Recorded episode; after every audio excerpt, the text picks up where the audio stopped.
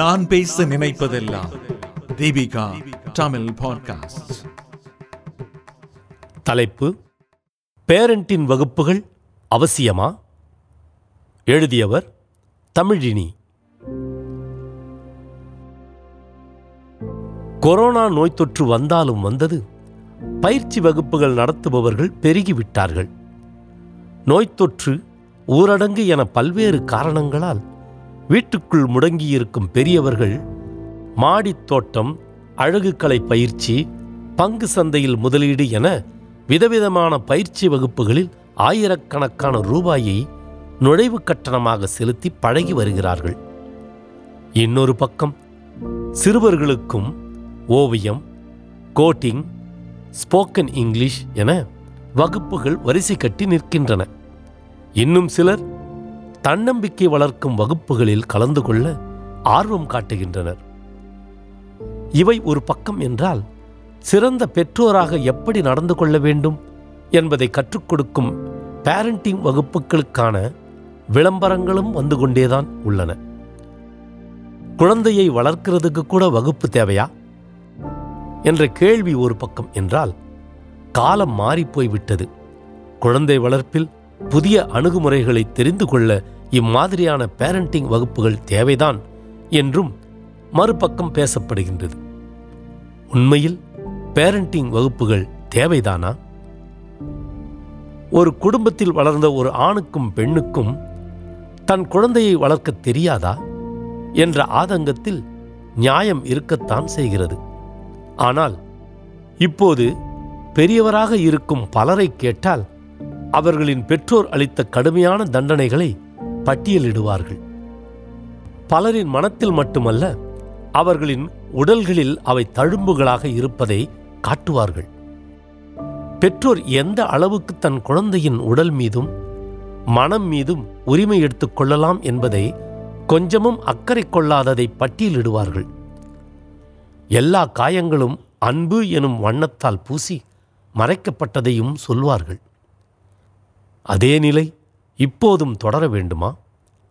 அதிலிருந்து மாறி புதிய முறையில் குழந்தைகளை வளர்க்க பேரண்டிங் வகுப்புகள் உதவுகின்றன என்றும் அவர்கள் கூறுவதை மறுக்க முடியாது.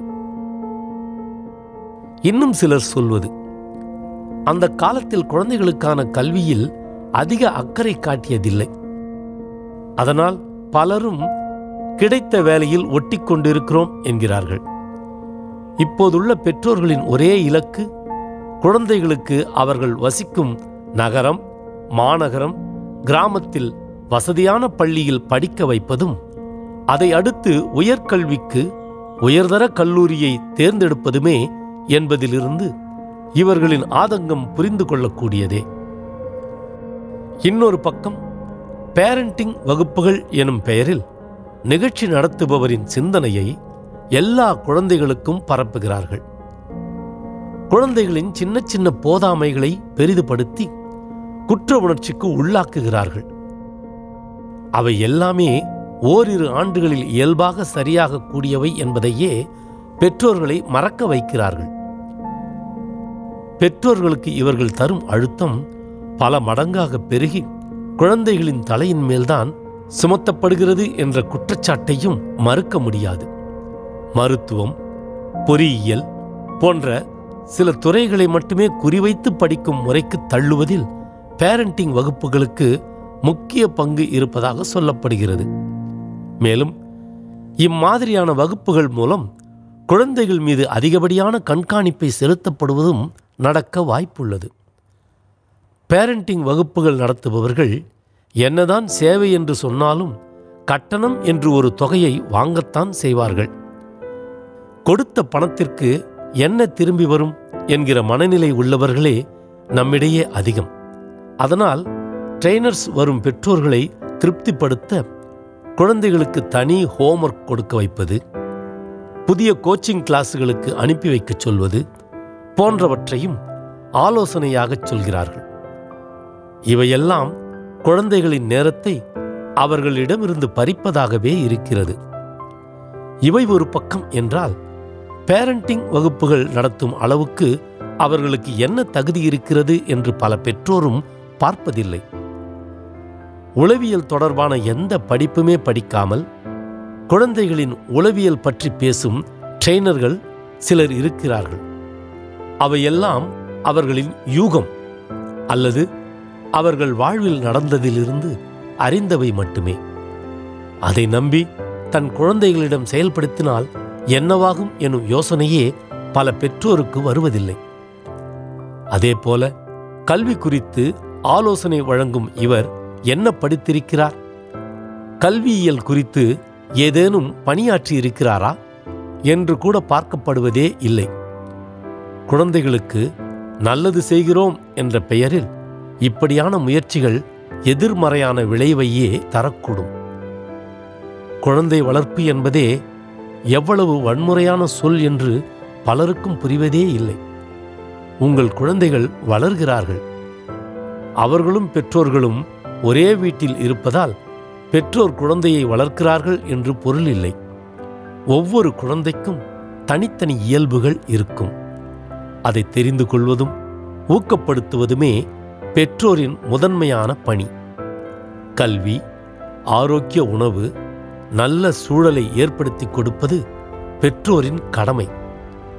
ஒரு செடியை செல்லப் பிராணியைப் போல வளர்ப்பதில் உள்ள வளர்ப்பு எனும் சொல்லை குழந்தைகளுக்கும் சேர்த்து சொல்வதை தவிருங்கள்.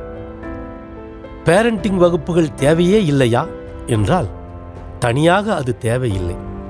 பெற்றோருக்கு எந்த துறையிலாவது கூடுதல் பயிற்சி தேவை என்றால் அதை தனியாக எடுத்துக்கொள்வதே நல்லது.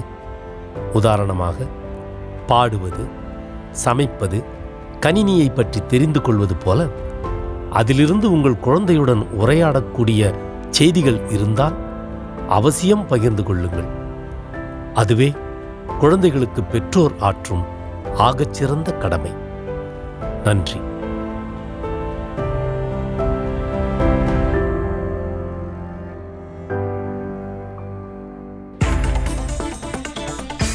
நீங்கள் கேட்ட இந்த வலையொலி அரும்பு மாத இதழ் கட்டுரையிலிருந்து எடுக்கப்பட்டது. வாங்கி படிப்பீர். அரும்பு மாத இதழ்.